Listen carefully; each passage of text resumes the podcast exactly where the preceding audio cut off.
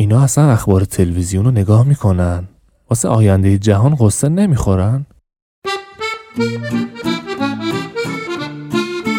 سلام خیلی خوش اومدین به قسمت دوازدهم از فصل دوم پادکست داکو.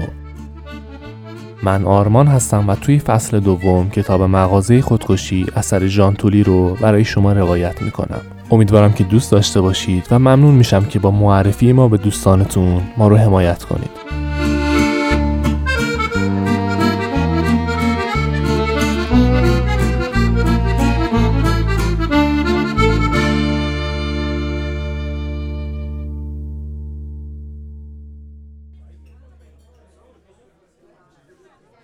چند روز بعد میشیما کمی قوت گرفته بود و می‌خواست از جاش بلند بشه.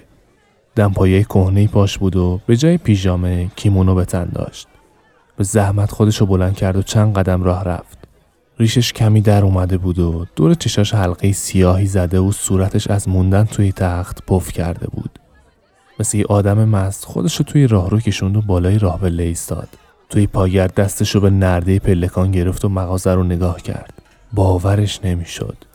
مغازه. همون مغازه قشنگی که متعلق به والدین و جد اندر جدش بود. همون که وقاری یک مرد خونه رو داشت. مغازه تمیز و مرتبش. ببین به چه روزی افتاده بود. روی پارچه ای که بالای قفسه و ویترینا از اون سوی دیوار تا اون سرش زده بودن نوشته شده بود توی پیری خودتو بکش. میشی ما دستخط آلن رو تشخیص داد. اون پایین جماعتی خوش و شادان در حال بحث و خنده بودن. توی قسمت تره بار ادهی روی پنجه پا بلند شده بودن تا گروه سه نفری رو ببینن که در حال نواختن گیتار و آواز خوندن بودن. گاهی کیف می‌کردن و کف می‌زدن.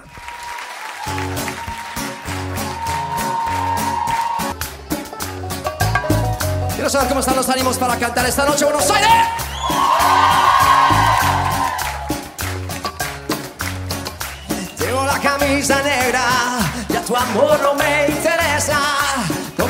Supo a gloria, hoy me sabe a pura. Muy bien, Buenos Aires. Sandra y maletas en la puerta, al parece que solo me quedé. Fue pura todita tu mentira, que maldita mala suerte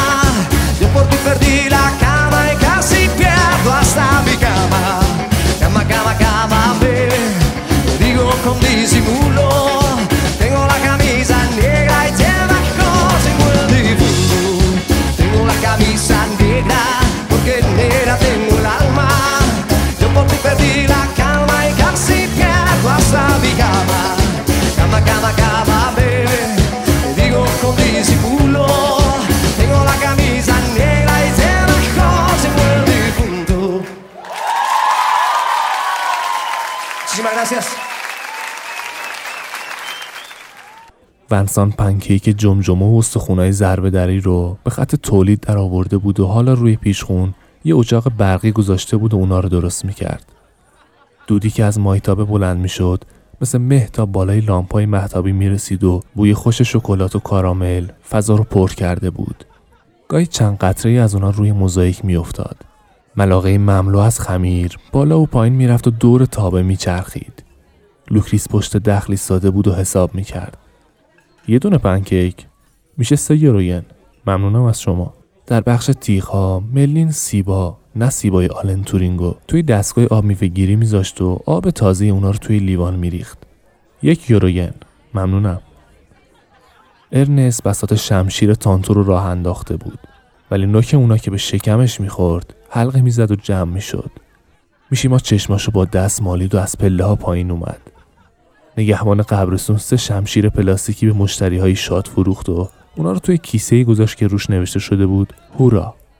آقای توش برای اینکه از زیر تاج گل رد بشه مجبور شد قوس کنه و سرش به چند تا از فانوسای چینی خورد. به خودش گفت شاید داره خواب می‌بینه ولی خواب نبود. چون توی همین لحظه زنش صداش زد. او عزیزم بالاخره اومدی؟ خیلی خوب چه بهتر. می‌تونی کمکمون کنی؟ خیلی کار داریم. یه دونه پنکیک می‌خوای؟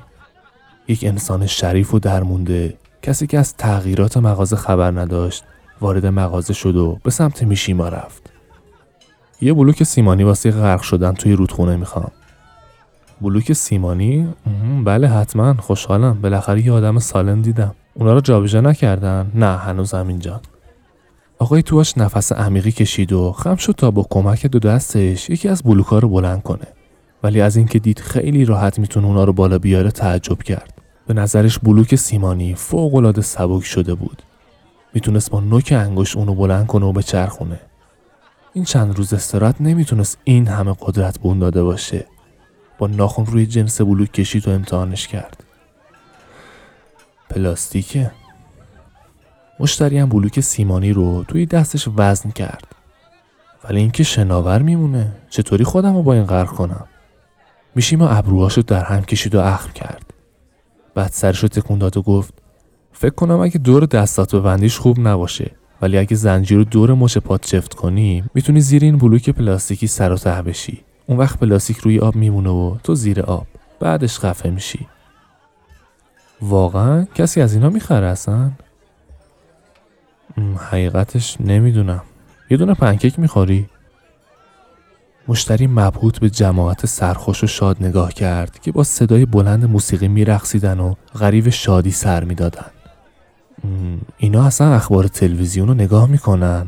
واسه آینده جهان قصه نمی‌خورن؟ میشیما به مردی که امیدوار بود شب و کف رودخونه به سر ببره جواب داد همینو بگو منم از همین تعجب می‌کنم. غرق در غم با اشک و اندو همدیگر توی آغوش گرفتن و روی شونه هم گریستن. در همین زمان توی بخش تره‌بار آلن یک نمایش عروسکی راه انداخته بود که توی اون همه چیز شگفتانگیز، زیبا و البته احمقانه بود. ونسان توی این فضای جشن و سرور به خونشون نگاه می‌کرد با بانداژ پیچیده دور سرش البته که نمیخندید ولی بهتر از قبل به نظر می‌رسید.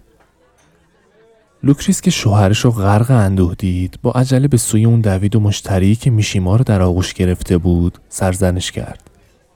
ولش کن آقا تنهاش بذار. چی بهش گفتی که اینجوری شد؟ یالا برو بیرون. مرد از خودش دفاع کرد. فقط می‌خواستم یه چیزی پیدا کنم تا امشب خودم رو باهاش بکشم. مگه این پارچه روی دیوار رو ندیدی؟ فقط افراد مسن می‌تونن خودشونو بکشن. حالا بزن به چاک. بعد دست شوهرش رو گرفت و از میون جمعیت شاد به سوی راه بله رفتن. شمشیرهای جدید از چی درست شدن؟ لاستیک. چرا مواد بلوک سیمانی رو عوض کردی؟ آخه وقتی مشتریا میرقصن می‌خوره به قفسه ها. ترسیدم نکنه یکیشون از اون بالا بیفته رو پاشون. می‌دونی چه صدمه ای می‌زنه؟ عین تنابا حالا به جاشون تنابای کشی سقوط آزاد میفروشین. نظر ورسان بود. می‌گفت وقتی مردم خودشون از روی چهارپایی پرت کنن پایین سرشون سه چهار بار که بخوره به سقف دیگه این کارو نمی‌کنن. می‌دونی شرکت هایی رو هم که ازشون خرید می‌کردیم عوض کردیم؟ دیگه از شرکت مرگاوران خرید نمی کنیم. حالا همه چی رو از شرکت خنده آوران می خریم. از وقتی مغازه رو عوض کردیم فروشمون سه برابر شده. پای میشیما شل شد. زنش زیر بغلش رو گرفت. بیا بیا برو توی تخت استراحت کن. غمگین من.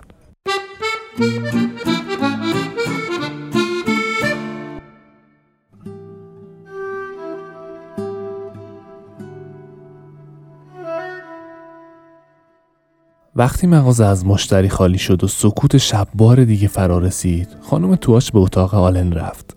روی صندلی نشست و خوابیدن پسرش رو تماشا کرد. دستاش روی سر به هم وصل کرده بود.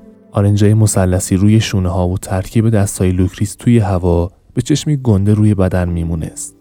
مردمک سر خانم تواش رو به یکی از شونه ها کج شده به پایین به سوی صورت آلن خم شده بود. صورتی که حاله اونو احاطه کرده و هر قسمت اون نشون دهنده شور زندگی بود. آیا روزی اون این مختره دنیای قشنگ غل و زنجیر میبنده و خودشو توی دریا غرق می‌کنه اما پسرک خواب بهشت تابان رو می‌دید. اون مثل یک پناهگاه امن وسط دشت دلزدگی بود بینی کوتاه و سربالاش رایه زندگی رو جذب می کرد گردنش توی گودی بالش فرو رفته بود و با دیدن رویا لباشو کمی تکون می‌داد. چشمای پرموجه زیباش بسته بودن. هر چیز اون امیدی رو نوید می‌داد که برای این دوره و زمونه بسیار نابهنگام بود. پسرک که روزها رویای آدما بود اکنون صاف و ساده مثل جویباری جاری به خواب رفته و خوشنودیشو به اطراف پخش می‌کرد. اون به افق زیبایی میمونست که تو رو به سرزمین های ناشناخته می برد. پاهاش زیر پتو انگار آماده دویدن توی یک مسابقه پرماجرا بود. بوی اتاقش توی جهان کم عطری هست که شبیه بوی خوش کودکی باشه. توی خواب نقشه های موجز آزهاشو می‌کشید. ذهن یک کودک همون جایی که داستانه پریان شکل می‌گیره. امشب ما کمی دیرتر از آسمون رخ میبنده خانم تواچ بلند میشه و دستی روی موهای طلایی آلن می‌کشه پسرک چشاشو باز می‌کنه و به مادرش لبخند می‌زنه بعد دوباره چشاشو میبنده و به خواب میره. زندگی از سوی اون انگار با یک ویولون در حال نواخته شدن بود.